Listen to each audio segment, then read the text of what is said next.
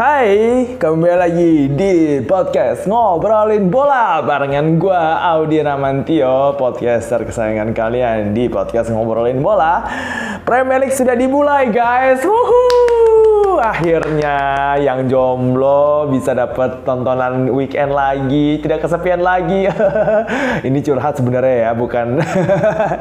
Ya anyway, ya Premier League itu selalu jadi tontonan wajib gue setiap weekend.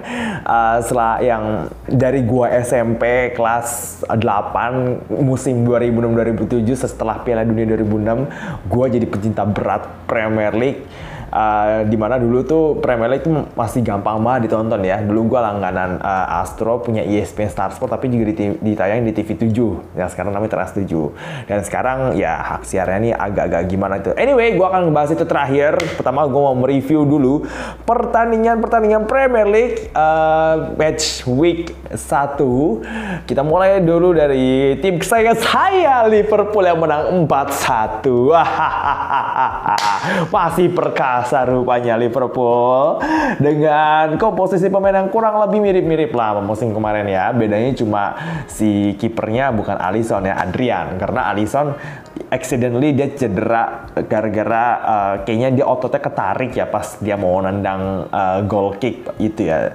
Well, itu bisa menurut gua sih salah satu faktornya kenapa Alisson bisa cedera kayak gitu uh, kelelahan sih ya, kelelahan karena si Alisson ini dia kan main di final Copa America full match ya uh, sama kayak Firmino.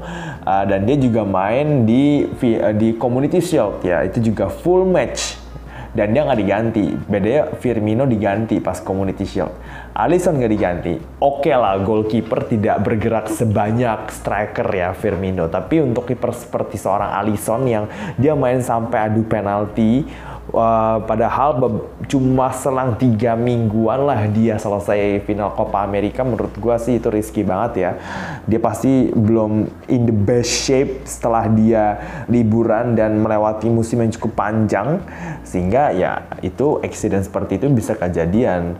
Uh, dan katanya sih dia akan menghilang menghilang. Dia akan absen beberapa minggu. Ada yang bilang enam minggu ada yang bilang empat minggu ada yang bilang lima minggu. Ya well kita tunggu aja ya kabar baiknya dari Jurgen Klopp gimana nasib Alisson ini ya. Tapi anyway, Liverpool main sebenarnya bagus, bagus banget. Uh, di babak pertama terlihat dominannya luar biasa. Gegen pressing khasnya Jurgen Klopp masih aja terus dilakukan di musim ini.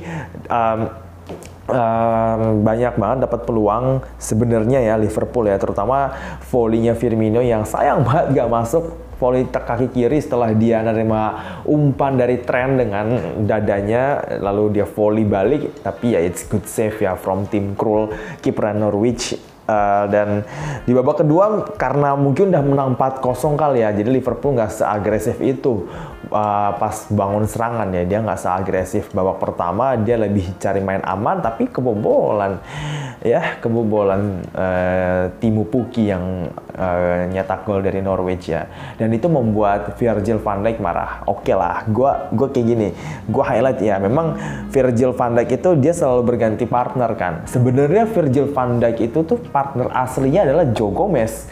Karena di awal musim kemarin 2018-19 sebelum Joe Gomez cedera dia adalah partnernya si Van Dijk di uh, back four-nya Liverpool.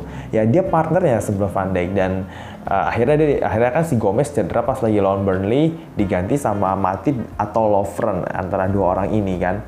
Nah, tapi di sini memang uh, Gomez sendiri ya dia karena abis cedera cukup panjang meskipun dia ngelewatin pramusim menurut gue cukup bagus. Tapi untuk membangun kembali kerjasama tim bersama Van Dijk itu tuh ya nggak secepat itulah. Dan ini karena keteledorannya, keteledoran mereka berdua aja nih yang bisa meloloskan si Puki lewat lewat dari jebakan offside Uh, dan ya akhirnya kebobolan ya. Tapi ya uh, memang kadang tim udah menang banyak gitu uh, mereka lini belakangnya jadi lengah karena merasa udah unggul jauh jadi nggak perlu yang kayak bertahan serapat itu gitu loh. Cuma di bobol satu gol kayak begitu memang gak enak sih emang gak enak ya. Kan yang tadi dia bisa clean sheet menang 4-0 jadi ada angka satu itu agak mengganggu sih. Tapi anyway, secara overall Liverpool bermain cukup meyakinkan uh, dengan komposisi pemain yang kurang lebih sama sama musim kemarin uh, plus pemain-pemain yang balik dari pinjaman dan juga pemain yang baru balik dari cedera panjang. Tapi menurut gue uh, Liverpool memang harus menjaga keharmonisan timnya mereka dengan tim yang ada sekarang. Dan yang paling penting adalah mereka tuh harus menjaga pemain-pemain utama, pemain-pemain andalan mereka tuh nggak cedera dan dalam performa yang konsisten. Nggak cedera aja tuh nggak cukup kalau lo nggak main konsisten. Kayak ke musim kemarin, periode Januari Februari pemain permainan Liverpool tuh nggak konsisten banget. Salah dia sempat uh, puasa gol. Firmino rasio golnya nggak sebanyak 2017-18 loh sebenarnya. Uh, dan ini menjadi masalah yang cukup cukup uh, besar buat Jurgen Klopp musim kemarin dalam perempuan Liga Inggris kan. Kalau aja kalau aja permainan Liverpool tetap konsisten, konsisten dia nggak bakalan seri. At least lawan Leicester City sama West Ham musim kemarin di bulan Januari.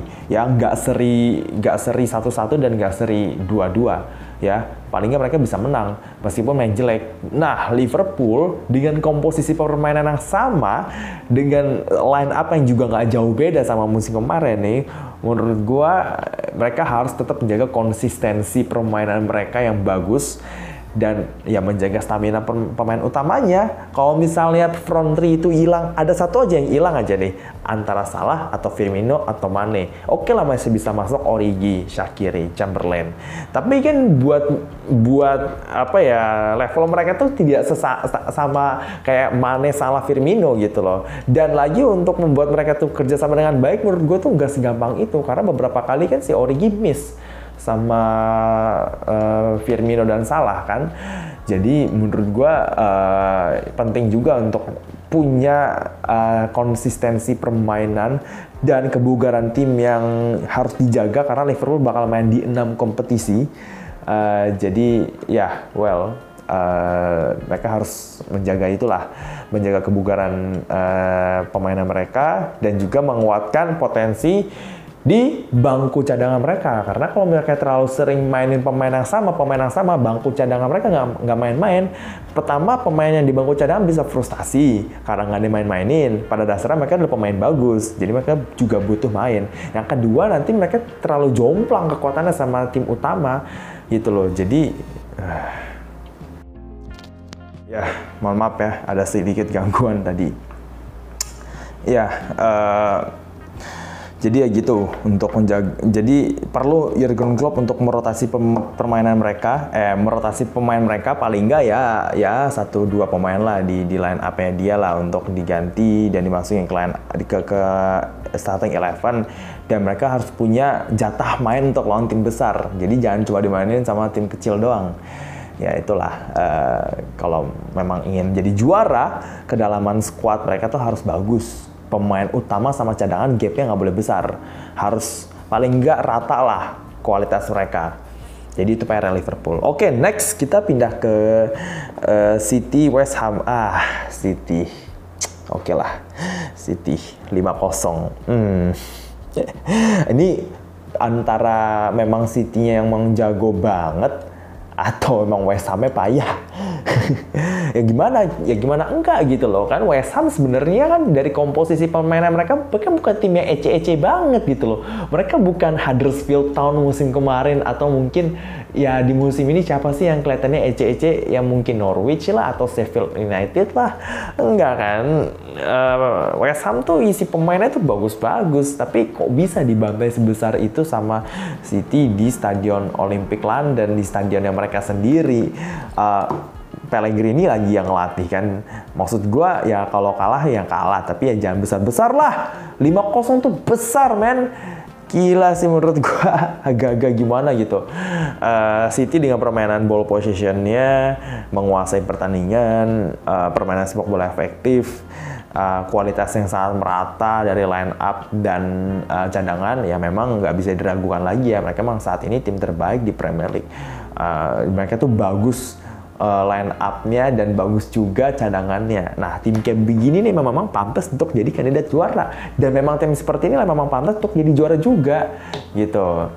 Jadi uh, City dengan Guardiola sebagai manajer mereka menurut gua akan tetap superior sekali di musim ini.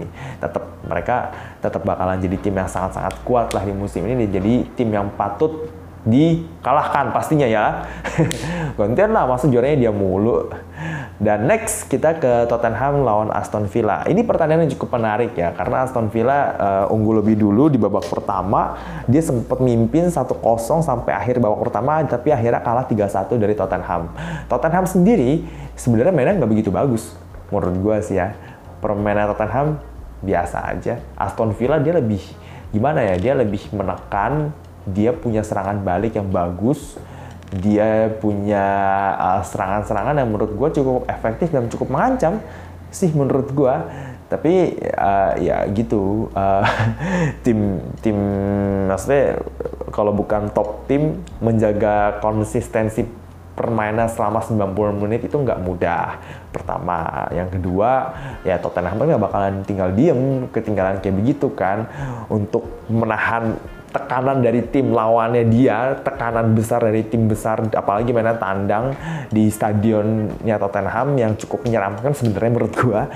Uh, kalau misalnya lu nggak konsisten, lu nggak rapat, lu nggak fokus, lu nggak waspada dari semua kemungkinan skema serangan, ya lu bakal dibobol tiga kali bahkan sama Tottenham kan. Dan menurut gua Aston Villa sebenarnya mereka mainnya bagus tapi ya itu defense-nya terlalu clumsy, terlalu ceroboh, terlalu banyak melakukan kesalahan-kesalahan uh, sendiri gitu. Uh, jadi ah ya sayang banget sih ya menurut gue ya. Tapi ya ini juga membuktikan Tottenham punya kualitas permainan yang bagus. Tottenham masih bisa diperhitungkan lah untuk jadi top tim uh, musim ini dan kayaknya dia memang bakal jadi pesaing besar buat Liverpool dan City. Ya menurut gue uh, Tottenham dengan permainannya yang seperti sekarang dengan komposisi pemainan seperti sekarang apalagi dapat tambahan tiga pemain baru menurut gue dia tetap masih bisa jadi kandidat utama untuk finish top 4 lah di musim ini. Uh, dan ya uh, golnya Harry Kane yang kedua sama yang ketiga itu itu juga ya itu menurut gue itu tadi kan uh, defense-nya Aston Villa terlalu ceroboh melakukan kesalahan sendiri nggak clear bola dengan baik nggak bisa uh, kayak menyadari atau ya gimana ya ngomongnya ya uh, apa sih fokus dan sadar bahwa yang dia lawan adalah Tottenham dengan strikernya Harry Kane punya kemampuan mencetak gol yang bagus ya dia nggak waspada dengan posisinya Harry Kane ada di belakang mereka untuk uh, apa gol gol terakhir gitu. Jadi ya gitu deh uh, ya itu menurut gue pembelajaran buat Aston Villa ya. Dan juga untuk Tottenham sendiri ya e, mereka boleh aja main jelek dan menang. Tapi kan mereka nggak bisa kayak gitu sepanjang musim ya. Mereka juga harus menampilkan permainan yang berkualitas. Dan tentunya sepak bola yang efektif ya. Jadi jangan buang-buang peluang kalau depan kontak penalti. Itu bola tuh harusnya tahu diapain. Soalnya kan dia pemain depannya tuh kan playmaker semua Iya, maksudnya bukan playmaker semua ya, tapi mereka permainan cukup kreatif gitu loh. Kan punya Erikson, Erikson masih di situ. Ada Lamela, ada Dele Alli, ya mungkin kemarin nggak main ya, tapi ada Lucas Moura. Nanti mereka punya Hugh Minson. Ya kan nggak mungkin lo memainkan permainan yang kayak begitu sepanjang musim kan. Jadi kalau misal lo memang uh, finalis Liga Champion, ya Tottenham harus menunjukkan bahwa mereka memang adalah finalis Liga Champion karena pemainan mereka nggak jauh berbeda, nggak banyak berubah Tottenham kan. Jadi ya gitu deh. Harusnya Tottenham bisa bicara lebih banyak lah di musim ini dan uh, konsisten jadi pesaingnya Manchester City dan Liverpool untuk perburuan gelar juara. Dan seharusnya sih ya Tottenham udah deserve dapat trofi. Ya harusnya sih ya udah harusnya dia udah lama jadi dapat trofi ya. Cuma mungkin ya keberuntungan aja nggak memihak mereka. Ujung-ujungnya juara Chelsea lagi, City lagi, MU lagi, ya Liverpool. Jadi menurut gue ya uh, Tottenham harus uh, pertama uh, dia harus memainkan permainan yang konsisten, permainan yang uh, ya maksudnya konsisten itu ya bukan konsisten menang doang, tapi konsisten dengan permainan yang baik gitu loh, dengan pertahanan yang bagus dan juga uh, sepak bola yang efektif. Jadi gak buang-buang peluang lagi ya di depan gawang. Dan oke, okay, kita pindah ke Newcastle Arsenal. Ya, well, Arsenal menang 1-0 doang di St. James Park. Bukan tempat yang mudah untuk dikunjungi, bukan tempat yang mudah untuk uh, bukan law, bukan tim yang mudah untuk dilawan ya Newcastle gitu loh secara. Tapi menurut gua uh, memang Arsenal ini hmm, well, uh, gimana ya? Gua kalau ngomongin Arsenal tuh kayak gimana ya? Mereka gue tetap di mata gue Arsenal bukan top tim lagi sih gitu loh. Arsenal tuh mengalami sesuatu yang ke apa suatu kemunduran dari akhir-akhirnya zamannya Wenger. Jadi uh, mereka sebenarnya dari segi komposisi pemain juga iya oke okay lah depannya lah ya gitu. Tapi belakangnya itu loh tetap tetap menurut gue pemain belakang mereka nggak deh. Nggak yakin gue ada Luis ada Tierney tapi apakah itu akan jadi solusi? Ya gue nggak tahu sih ya. Cuma sebenarnya bukan cuma kualitas permainan eh bukan cuma kualitas back mereka aja tapi kualitas permainan mereka itu juga yang nentuin mereka tuh bisa bagus atau enggak di musim ini. Coba deh. Jadi ya udah saatnya lah harusnya Arsenal nih ya kalau mereka memang menyebut diri mereka adalah top tim ya mereka harus ada harus punya kualitas permainan yang cukup bagus gitu. Dan menang 1-0 gol Aubameyang hmm, agak hoki karena dia nggak ketangkep VAR offside. Dan memang nggak offside kayak just onside banget sih Aubameyang ini ya. Uh, dan uh, ya Uh, menurut gua sih kalau dari segi pemainnya menurut gua Aubameyang atau Lacazette atau mungkin Nicolas Pepe bakal bersaing buat jadi top scorer Premier League di musim ini ya. Kita lihat aja manuver Arsenal? Apakah mengalami kemajuan atau mengalami kemunduran? Well we will see this season.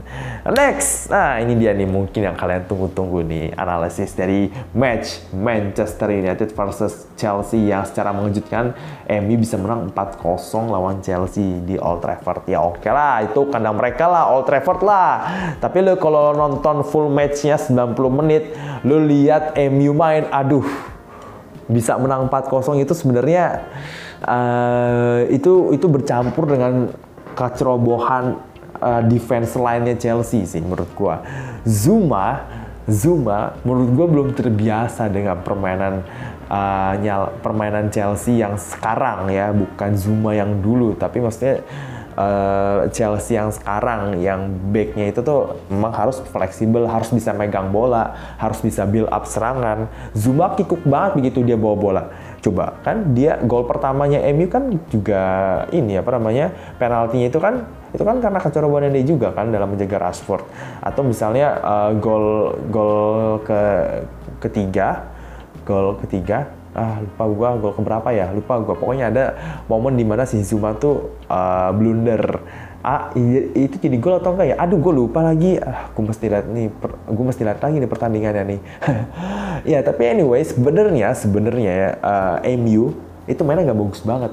Nggak nggak banget menurut gue uh, apa ya bola mereka nggak nyambung dari satu pemain ke pemain lainnya, ah, lini belakang nggak nyambung sama lini tengah, lini depannya juga itu bola diapain juga kadang-kadang nggak tahu, ya uh, pengambilan keputusannya jelek, kehilangan bola terus, ya khas banget lah tim yang bermain counter attack ya. Tapi untuk Chelsea, menurut gue permainannya bagus ya, dia main bagus kok sebenarnya, dia kan bikin beberapa peluang yang kena tiang dari Emerson, tendangan dari sayap tendangannya dia saat dia nusuk dari sayap kiri atau Tammy Abraham ya tendangannya dia yang kena tiang kanan gawang atau uh, misalnya siapa lagi uh, beberapa kali mereka dapat shoot on goal tapi akhirnya di save sama De Gea. Uh, dia sebenarnya dari build up serangannya bagus, tapi finishingnya jelek. Keputusan akhirnya mereka itu jelek. Jadi uh, kayak misalnya si Mason Mount nih ada satu momen dia tuh sebenarnya tuh bisa dia nge-shoot ke depan. Dia bisa nge-shoot tapi dia lebih memilih ngoper ke belakang. Ya kalau nggak salah dia mau ngoper ke Barkley apa Abraham ya akhirnya kan nggak nggak nggak jadi gol kan. Maksud gue inilah perbedaan pemain yang udah pengalaman sama yang nggak pengalaman. Kalau pemain yang belum pengalaman memang dia decision makingnya itu lambat decision makingnya itu jelek.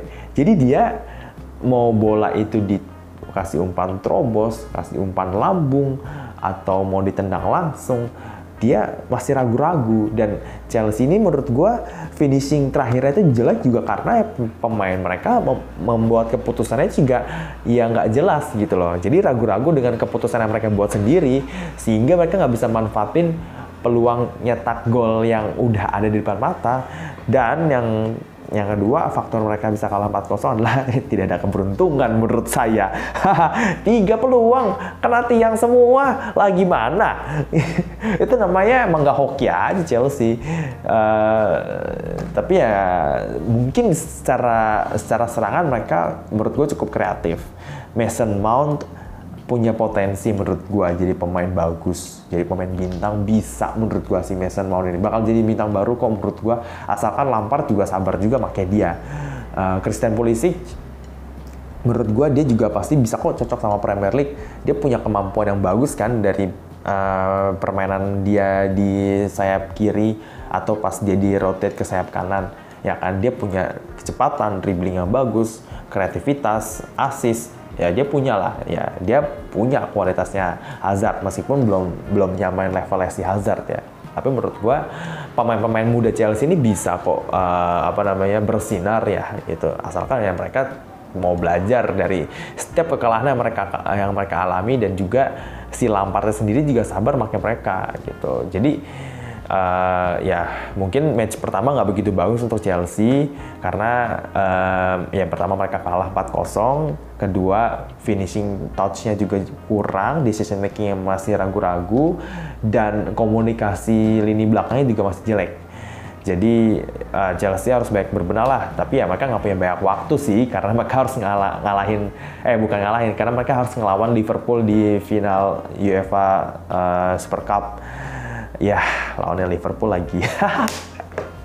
Aduh susah lah Chelsea. Nah. Uh, MU sendiri ya menurut gue itu uh, permainan counter attack yang sangat efektif ya dari MU. Uh, mereka cuma punya selang 9 detik doang dari gol kedua ke gol ketiga. Uh, dan itu dilakukan lewat serangan balik yang bolanya itu mereka ambil dari pemain pemain pemain Chelsea yang masih ragu-ragu juga dalam apa ya build up serangan gitu dan juga uh, kurangnya komunikasi antar backnya Chelsea. Makanya MU bisa memanfaatkan peluang itu dan akhirnya dia bisa nyetak gol lewat Rashford, lewat Martial, lewat Daniel James. Nah, Daniel James ini agak menarik nih. Dia nyetak gol perdana sebagai pemain pengganti. Wah, ini pasti langsung digadang-gadang jadi rising star di musim ini ya. Tapi menurut gua nggak bisa secepat-cepat itu, nggak bisa seburu-buru itu. Oke lah dia nyetak gol lawan Chelsea di Old Trafford ya sebagai pemain pengganti ya oke okay lah memang bisa lah berpotensi. Tapi ya untuk menaruh harapan sebesar itu kepada pemain muda menurut gue salah banget ya. Karena dengan harapan atau ekspektasi terlalu besar terhadap pemain semuda dia ya oke okay lah dia bisa bilang oh ya gue kuat gue coba main bola dan bla bla bla di interview. Tapi kan dalam hatinya dia kan dia juga pasti tertekan dong dengan label uh, wonderkid atau misalnya racing star baru di Premier League apalagi dia juga baru masuk ke MU ya klub seperti MU lah gitu uh, jadi uh, menurut gue ya Daniel James tetap harus dimaksimalkan tapi juga nggak boleh terlena dengan satu gol itu uh, dan harus tahan banting dengan segala tekanan yang datang dari luar kritik dari pandit mantan pemain dan segala macem jadi itulah uh, MU untuk musim ini. Kalau bicara soal peluang musim ini gimana ya MU Chelsea? Hmm, ya oke okay lah MU kalau misalnya dia punya permainan konsisten meskipun nggak selalu main bagus tapi ya dia konsisten menang ya dia bisa sih uh, jadi kandidat utama top 4 atau bahkan bisa masuk ke perburuan gelar juara. Tapi itu tergantung juga sama mental pemain dan juga konsistensi mereka. Kalau MU ini kan sebenarnya kan permasalahan utamanya kan dari musim-musim kemarin adalah mental bertarungnya dia mentalnya dia untuk bertanding, mental juara, mental dia yang nggak mau kalah, mental mereka saat mendapatkan hasil yang buruk. Ini kan MU kan selalu apa ya? Menurut gua uh, tidak baik merespon kekalahan atau merespon sesuatu yang tidak berjalan sesuai dengan rencana. Uh, pada akhirnya mereka akan blaming uh, pihak luar dan segala macam.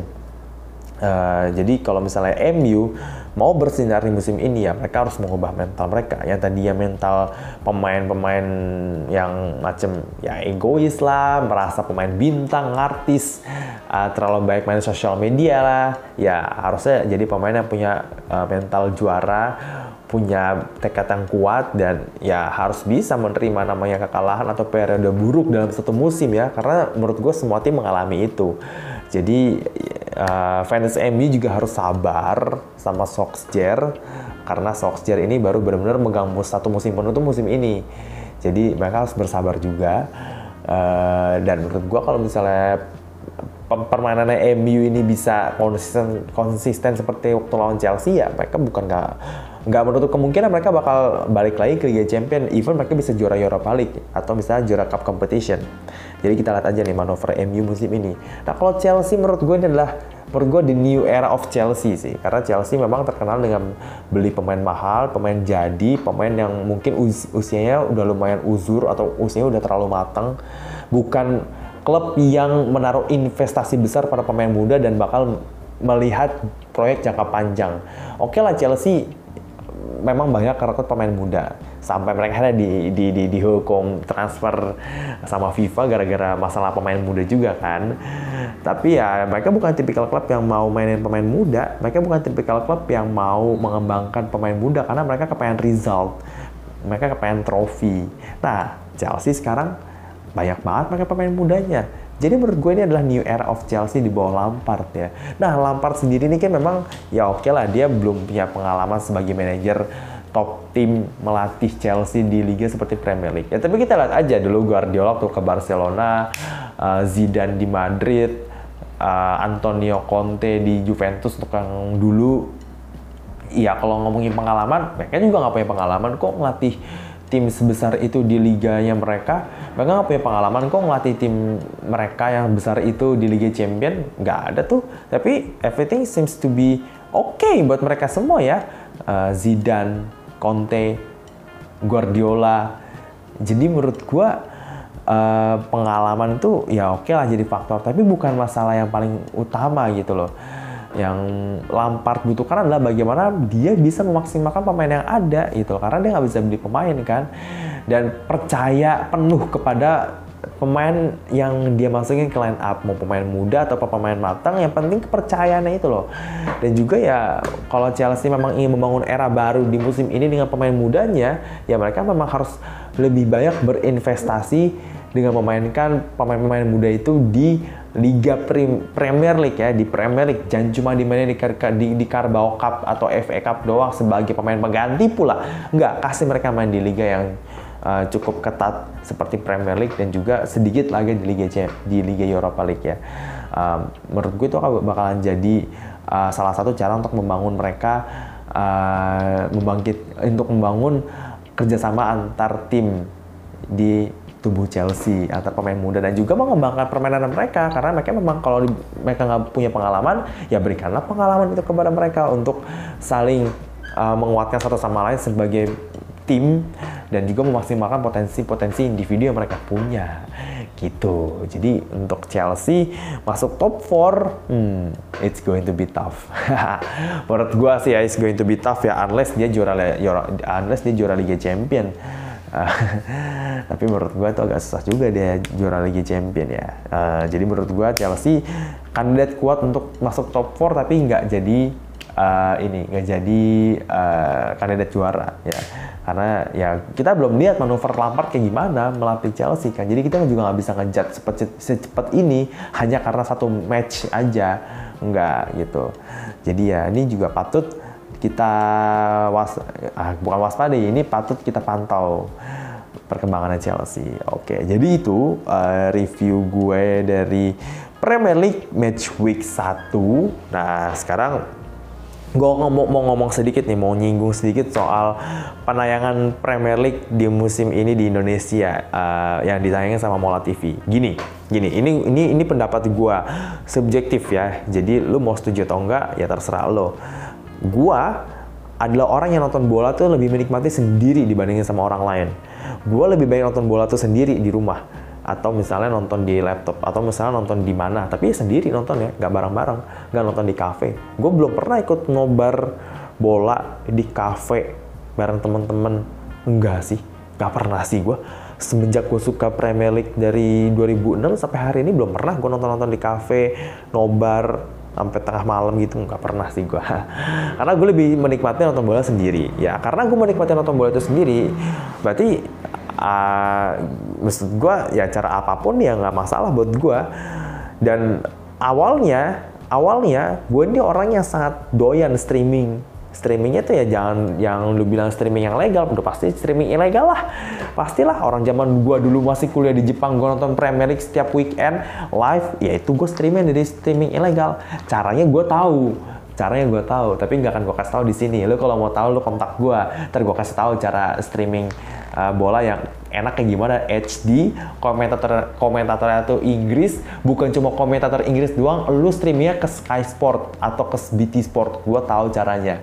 HD nah lo kalau mau tahu lo kontak gue langsung karena gue nggak bakalan mau ngomong di sini. Ntar gue ditangkap lagi sama Mola TV ini.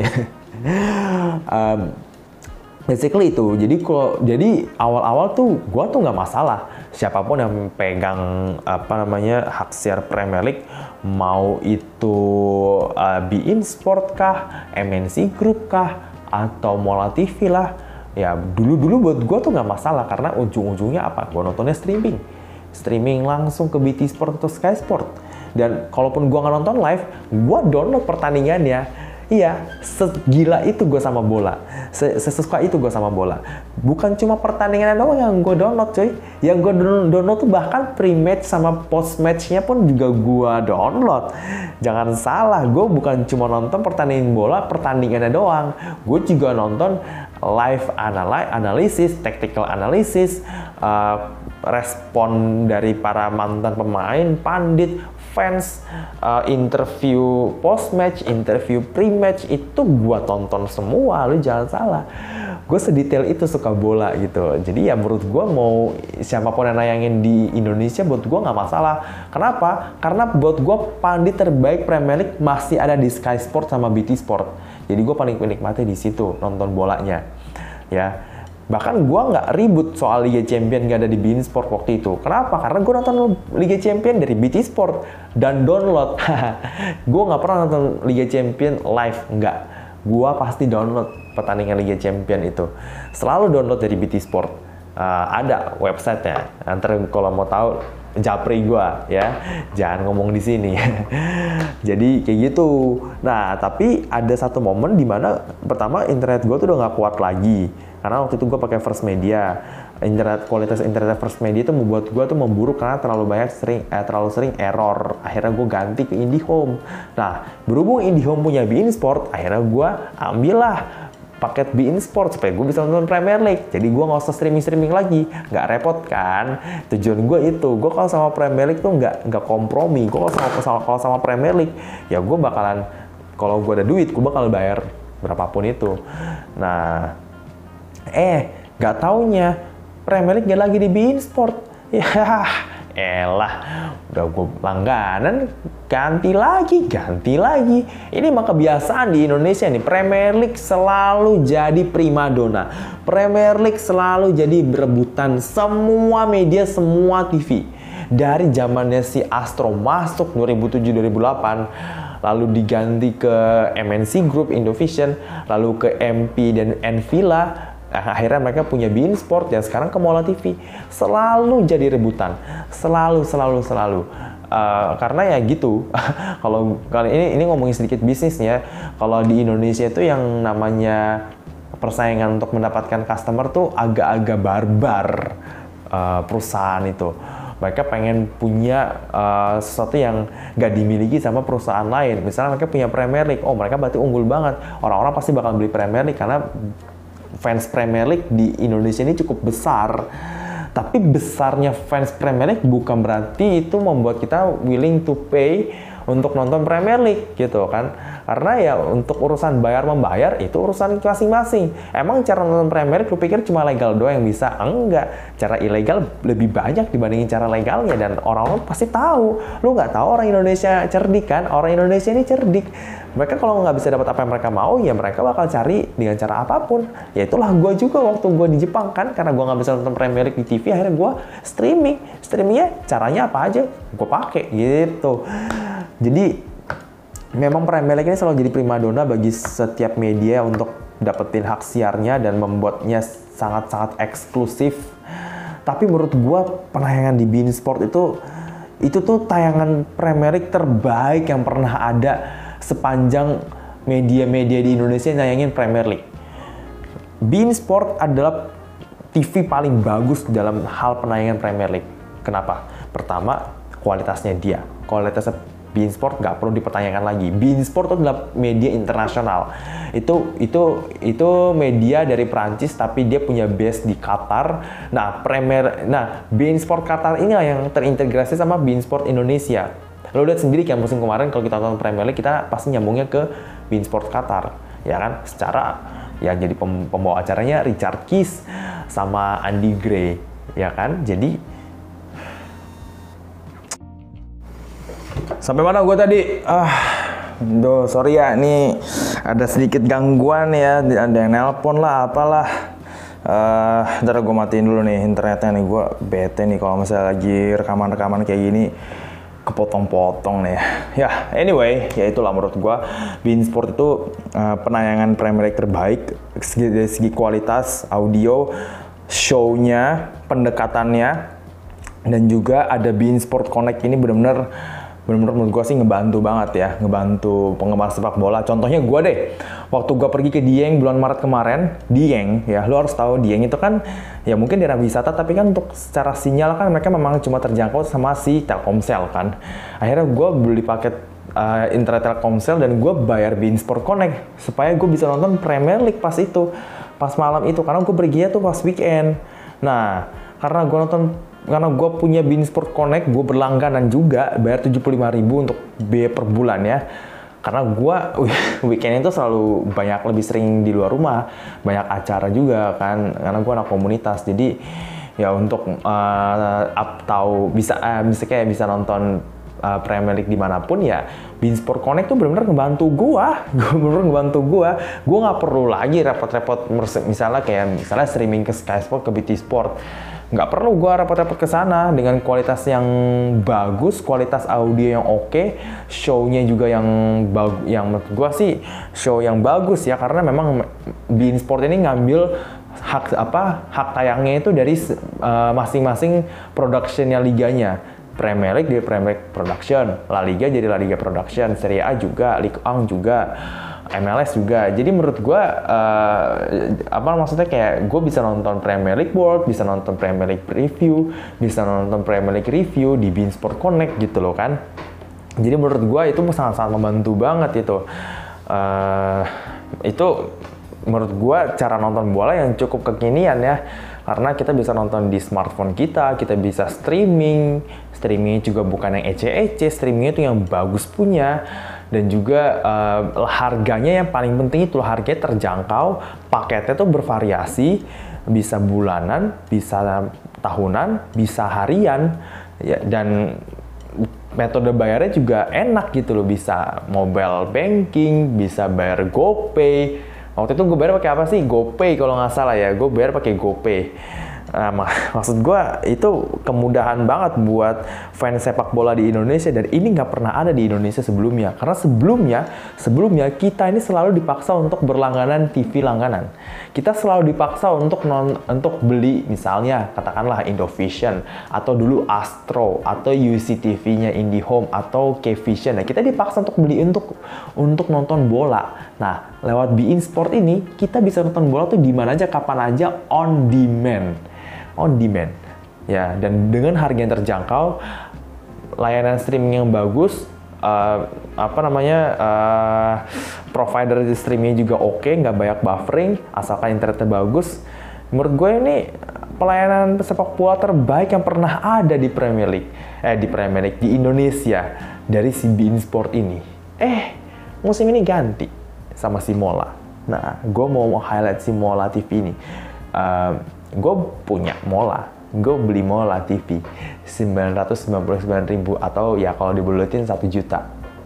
Untuk nonton Premier League satu musim penuh 10 pertandingan live. Jadi gue beli tuh Mola Polytron TV box yang kecil itu tuh yang warna hitam itu tuh gue punya di rumah. Karena gue kalau soal Premier League gak kompromi. Urusan harga selama gue bisa bayar gue bayar. Dan selama gue bisa bayar cash gue bayar cash. Nggak perlu nyicil-nyicil dan uh, apa namanya ya untuk uh, kualitas pertandingan segala macamnya menurut gue itu urusan belakangan. Yang penting gue udah punya yang punya hak siar Premier League. Yang penting itu dulu ya kan? Jadi uh, untuk uh, cara penayangannya menurut gue ya oke okay lah. Kita memang di, di, dihadirkan cara nonton bola yang totally berbeda dari uh, cara nonton bila nah, cara nonton bola kita pada biasanya nggak seperti dulu-dulu Indovision, Cablevision, Kvision, Media kita harus beli kita harus berlangganan TV pay, pay TV untuk nonton bola uh, ataupun kayak Bein Sport dengan segala kemudahannya yang kita dapetin di Mola TV ini benar-benar beda banget beda banget. Pertama dia punya 10 pertandingan live which is yang di di pendahulunya dia tuh nggak pernah nayangin 10 pertandingan live setiap weekend.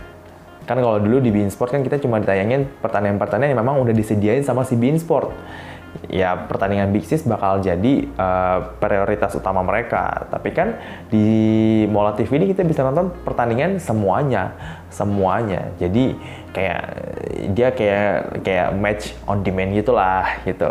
Nah uh, dan lagi si Mola ini uh, dia pokoknya cuma cuma bisa uh, mestinya dia tinggal colok ke TV punya HDMI punya WiFi yang bagus asalkan itu punya ya jalan gitu uh, cara penayangannya ya dia langsung connect ke Premier League TV jadi dia langsung connect ke Premier League TV bukan dari beIN Sport ataupun ke Sky Sport ke Premier League TV-nya langsung. Jadi kita bisa terkoneksi sama official Premier League TV ya oke okay lah itu emang dulu Bein Sport punya itu Bein Sport 3 kan.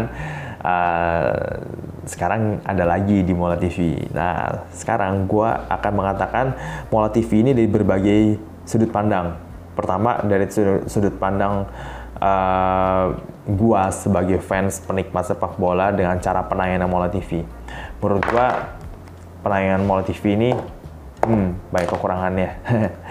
Masih banyak harus banyak evaluasi. Gini, uh, gua gua baca beberapa artikel, nonton juga video di YouTube-nya Asumsi, baca juga artikelnya di Asumsi. Uh, gua uh, baca juga kritik-kritik dari uh, pecinta sepak bola Liga Inggris yang bilang, oh kita udah bayar satu juta untuk Polytron Mola, Mola TV Polytron itu, tapi kita nggak bisa dapat akses yang sama saat kita streaming ke Mola TV, uh, Mola.tv di website ataupun di aplikasi kan. Which is menurut gue nggak make sense banget. Eh, lo pikir satu juta tuh duit yang kecil? Enggak, itu duitnya gede banget. Even jauh lebih mahal dan bandingin Bein Sport Connect. Bein Sport kalaupun gue dulu langganan K-Vision atau Indo IndiHome ini aja, menurut gue itu masih lebih murah dibandingin gue beli Mola TV ini satu juta men. Tapi satu dengan harga satu juta lu cuma bisa lu cuma bisa dapat layanan servis yang sa yang yang, yang ada di Mola TV Box ini, Mola TV Polytron streaming ini, lu nggak bisa dapat layanan yang sama di aplikasi, lu nggak bisa dapat layanan yang sama di website. Lu kita bayar loh, kita bayar nih, kita bayar satu juta. Harusnya kita bisa dap kita bisa jadi pelanggan eksklusif, kita bisa dapat akses pertandingan Premier League di mana pun, kapan pun, lewat layanan apa pun, bukan cuma lewat satu layanan doang. Ini cara bisnis yang menurut gue ini sangat tidak cerdas. Ya, nggak cerdas banget lah. Lu kayak kayak kita tuh kayak dipaksa kayak dulu lagi gitu loh. Kayak harus punya TV, harus berlangganan TV, nontonnya di rumah. Uh, Oke okay lah mereka punya pertandingan free di websitenya. Tapi kan nggak sama. 10 pertandingan sama 4 pertandingan terus 4-4-nya bukan big match pula. Lah gimana cerita? Gimana cerita ya? Kita bayar 10 pertandingan 1 juta kita dikasih gratis 4 pertandingan. Ini kan sama aja kayak kita zaman dulu nonton Premier League di Astro itu dapat uh, hak sia itu kita dapat uh, 6, 6 atau 8 pertandingan live dan kita dapat 4 pertandingan live di Trans 7 atau dulu di MNC TV di RCTI Global TV sama aja kayak begini apa bedanya? Bedanya ya dulu nontonnya nggak streaming sekarang bisa streaming. Tapi maksudnya kan dari Mola TV ini kan ya oke okay lah dia punya punya punya layanan streaming di website-nya tapi cuma 4 pertandingan doang dan bukan big match. Ya kalau gitu ngapain? Gue udah bayar satu juta cuma bisa dapat satu service doang. Nggak worth it sih menurut gue dari segi pelanggan dari segi customer menurut gue harga segitu nggak worth it. Gak sangat-sangat nggak worth it. Dan rasanya tuh kayak mereka tuh pengen menang sendiri kayak pengen untung sendiri.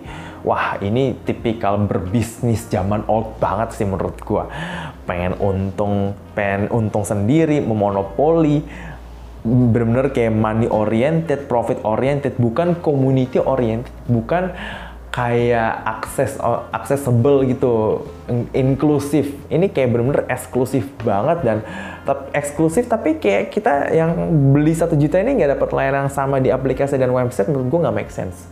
Harusnya kita dapat layanan yang sama. Kalau lo mau menghargai Premier League ini satu juta, ya lo harus memberikan service yang sama di semua platform yang lo punya gitu mereka yang nggak bayar satu juta oke okay, lo bisa lo kasih lo bisa kasih gratis ya kan kita yang udah bayar satu juta ya kita berhak dong dapat servis yang sama. Katanya ini nonton bola bisa di mana aja dan kapan aja. Tapi kok gini? Jadi menurut gua ini agak-agak aneh sih. Uh, apa namanya? Uh, cara mereka menteri uh, customer. Yang kedua dari segi customer uh, lagi ya. Um, mereka uh, pas launching itu bukan nggak ngundang komunitas ya kalau nggak salah ya. Mereka malah datengin pengacara dari Bareskrim ini maksudnya apa lah? Ini maksudnya apa ya? Uh, emang mereka siapa menurut gua? Emang mereka ini siapa? Kok tahu-tahu datengin pengacara datengin Bareskrim lalu bilang oh kita akan menindak uh, mereka yang nonton uh, bola secara ilegal streaming ilegal dan hukuman sekian sekian sekian sekian sekian wah ini maksudnya apa? Gitu loh kan. Kok yang di kok kita dikasih ancaman fans bukannya dikasih uh, layanan bukannya di welcome bukannya dirangkul kalau malah diancam.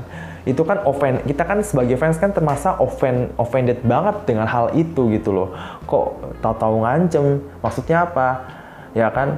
Uh, oke okay lah mereka uh, berdalih ingin memberantas streaming ilegal. Menurut gua Bein Sport Connect udah memberantas streaming ilegal ya menurut gua streaming terbaik yang pernah gua batin adalah dari Bein Sport Connect. Ya dan mereka membuktikan bahwa mereka bisa memberantas streaming ilegal. Ya paling nggak jumlahnya bisa ditekan gitu kan. Nah sekarang kalau mau TV caranya begini ya pastilah streaming ilegal makin marak lah. Gimana sih? Emang terus emangnya terus bisa tahu yang streaming ilegal siapa aja? Kalau misalnya gua streaming ilegal lo bisa tahu nggak gua lagi streaming ilegal? Kapan di mana website apa aja aksesnya kayak gimana pakai providernya apa dan segala macamnya. Emang lo punya data gua? Lu nggak punya data gua, lu nggak bisa nangkep gua, lu nggak punya bukti. Intinya kan kayak gitu kan. Fans sepak bola di mana pun pasti akan berpikir seperti itu kan. Dan mereka berdalih ingin memberantas streaming ilegal. Yang bener aja. Lu nggak tahu aja orang Indonesia kan gue bilang tadi kan cerdas, cerdik, selalu ada aja cara untuk ngakalin sebuah peraturan. Dan lu mau minta kita benar-benar taat, taat aturan taat hukum ya ya itu malu sama aja ngarep lu lu lu cuma ngarep-ngarep kosong doang. Ya namanya juga orang Indonesia ya kan? Yang namanya di, di negara ini yang namanya hukum peraturan emang semuanya tertib. Emang semua masyarakatnya patuh. Lu lihat aja jalanan ya kan? Banyak orang yang nembus lampu merah banyak orang yang jalan di trotoar itu apa? Emang itu nggak melanggar hukum? Emang itu nggak melanggar aturan? Ditindak nggak? Enggak kan? Ayo. Nah kalau keta kalau ketahuan ditindak kalau nggak ketahuan ya nggak ditindak. Sama kita juga begitu. Kalau ketahuan ditindak kalau enggak ya enggak gitu. Nah mak maksud gue maksud gue gini apa orang Indonesia ini kan salah satu budaya budaya yang paling kental adalah guyup. Budaya guyup orang Indonesia dalam melakukan banyak hal termasuk nonton bola. Nonton bola itu bisa dijadikan momen untuk ngumpul, nongkrong, bersilaturahmi, uh, mendekatkan yang jauh, terus apa membangun uh, maksudnya kayak ngebangun persaingan yang sehat lah. Mungkin klub kesayangannya tuh rivalitas lah. Misalnya gue nobar bareng fans MU, gue fans Liverpool nonton nobar bareng fans MU. Ya oke okay lah kita memang klubnya bersaing, rival, level berat bahkan. Tapi ya kan dari situ kan kita bisa belajar bahwa meskipun kita tuh rivalitas di lapangan, tapi kita tetap teman di luar lapangan. Nobar itu tuh punya esensi seperti itu. Nobar itu juga bisa uh, ajang untuk kenalan dengan orang-orang baru gitu loh. Kenalan dengan fans-fans yang sama. Gue bisa ketemu sama fans Liverpool lainnya. Atau misalnya mereka bisa ketemu dengan fans klub sepak bola yang sama atau mereka punya kebersamaan kesamaan sama-sama fans Premier League gitu. Nah, orang Indonesia ini orang kan guyup, suka suka berkomunitas. Lah, kok ini nggak menggandeng komunitas malah didatengin Bares, kiri maksudnya apa gitu. TV ini rasanya gini, gue ngeliatnya kayak mereka tuh kayak, eh lihat nih, gue yang punya hak Liga Inggris tuh gue. Jadi lo semua tuh harus nurut apa kata gue. Gue punya layanan ini. Lo kalau mau nonton Liga Inggris, lo ikut gue. Kalau enggak, gak usah. Lo kalau coba lo macem-macem, gue bakal panggil polisi.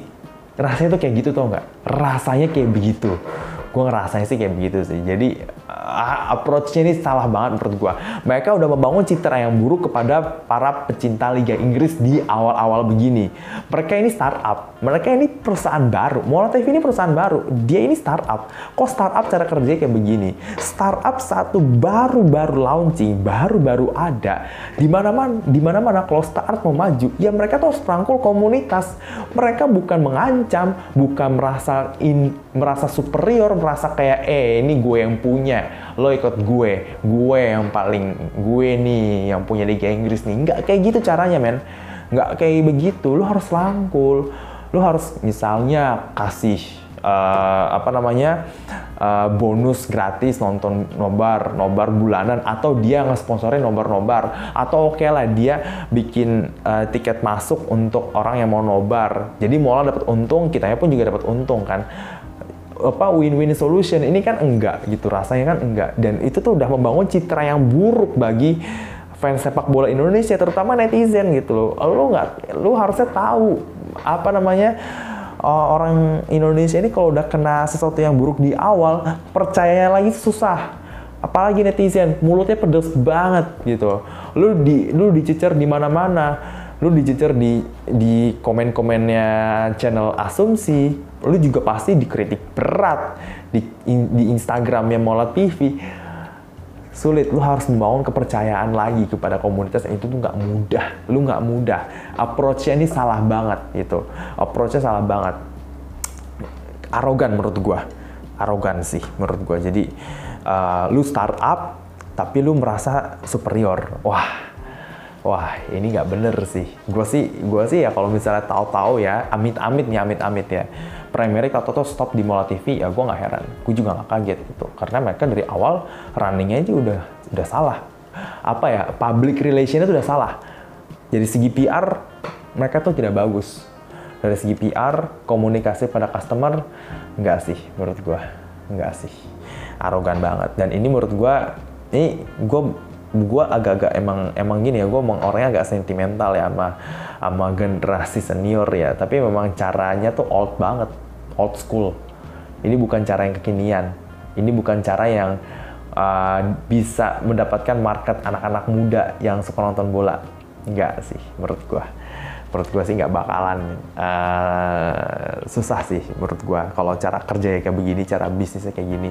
Lo ngincar uh, customer yang muda-muda kayak gue misalnya anak milenial anak anak generasi Z dengan cara old school seperti ini ya lo udah pasti ditinggalin gitu. Uh, jadi lu jangan bela jadi kayak Mola TV ya jangan berlagak kayak mereka punya streaming TV lalu mereka punya 10 pertandingan live dan mereka merasa superior. Enggak, Bein Sport masih superior dibandingkan mereka karena mereka punya tiga liga. Mereka cuma punya satu. Mereka bukan cuma punya tiga liga, tapi mereka juga punya FA Cup. Nah, lu juga lu nggak punya FA Cup, cuma punya Carabao Cup. Ayo gimana? Itu menurut gua uh, Mola TV ya. Dan dari segi apa namanya? Dari segi strategi bisnisnya, yaitu tadi strategi bisnisnya ini model bisnisnya menurut gua um, ya tipikal startup banget ya ini ini masih tipikal startup banget tapi ya si si si si uh, apa namanya yang running startup ini uh, maksud gua ya gua nggak tahu ya dia ini anak muda atau bukan. Yang gua tahu yang diinterview sama asumsi yang datang ke uh, press conference-nya itu ya bapak-bapak gitu.